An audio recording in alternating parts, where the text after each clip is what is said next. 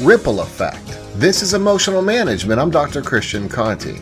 You know what the ripple effect is. When you throw a pebble in a pond, the waves ripple out much farther than where the initial impact occurred. And of course, that applies to human behavior too. But I wonder, do you realize just how far the ripple of your words, actions, and even your energy reverberate? And it's okay if you're thinking right now, no, I couldn't possibly realize just how far out my ripple goes. Because I believe that's closer to truth. And more than that, that's my point.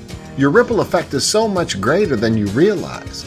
So be mindful of what you say and do in every situation and in every given moment because your impact is most definitely rippling out throughout the world. For support along the way, go to YouTube and type in my name, Dr. Christian Conte, or check out my new book, Walking Through Anger.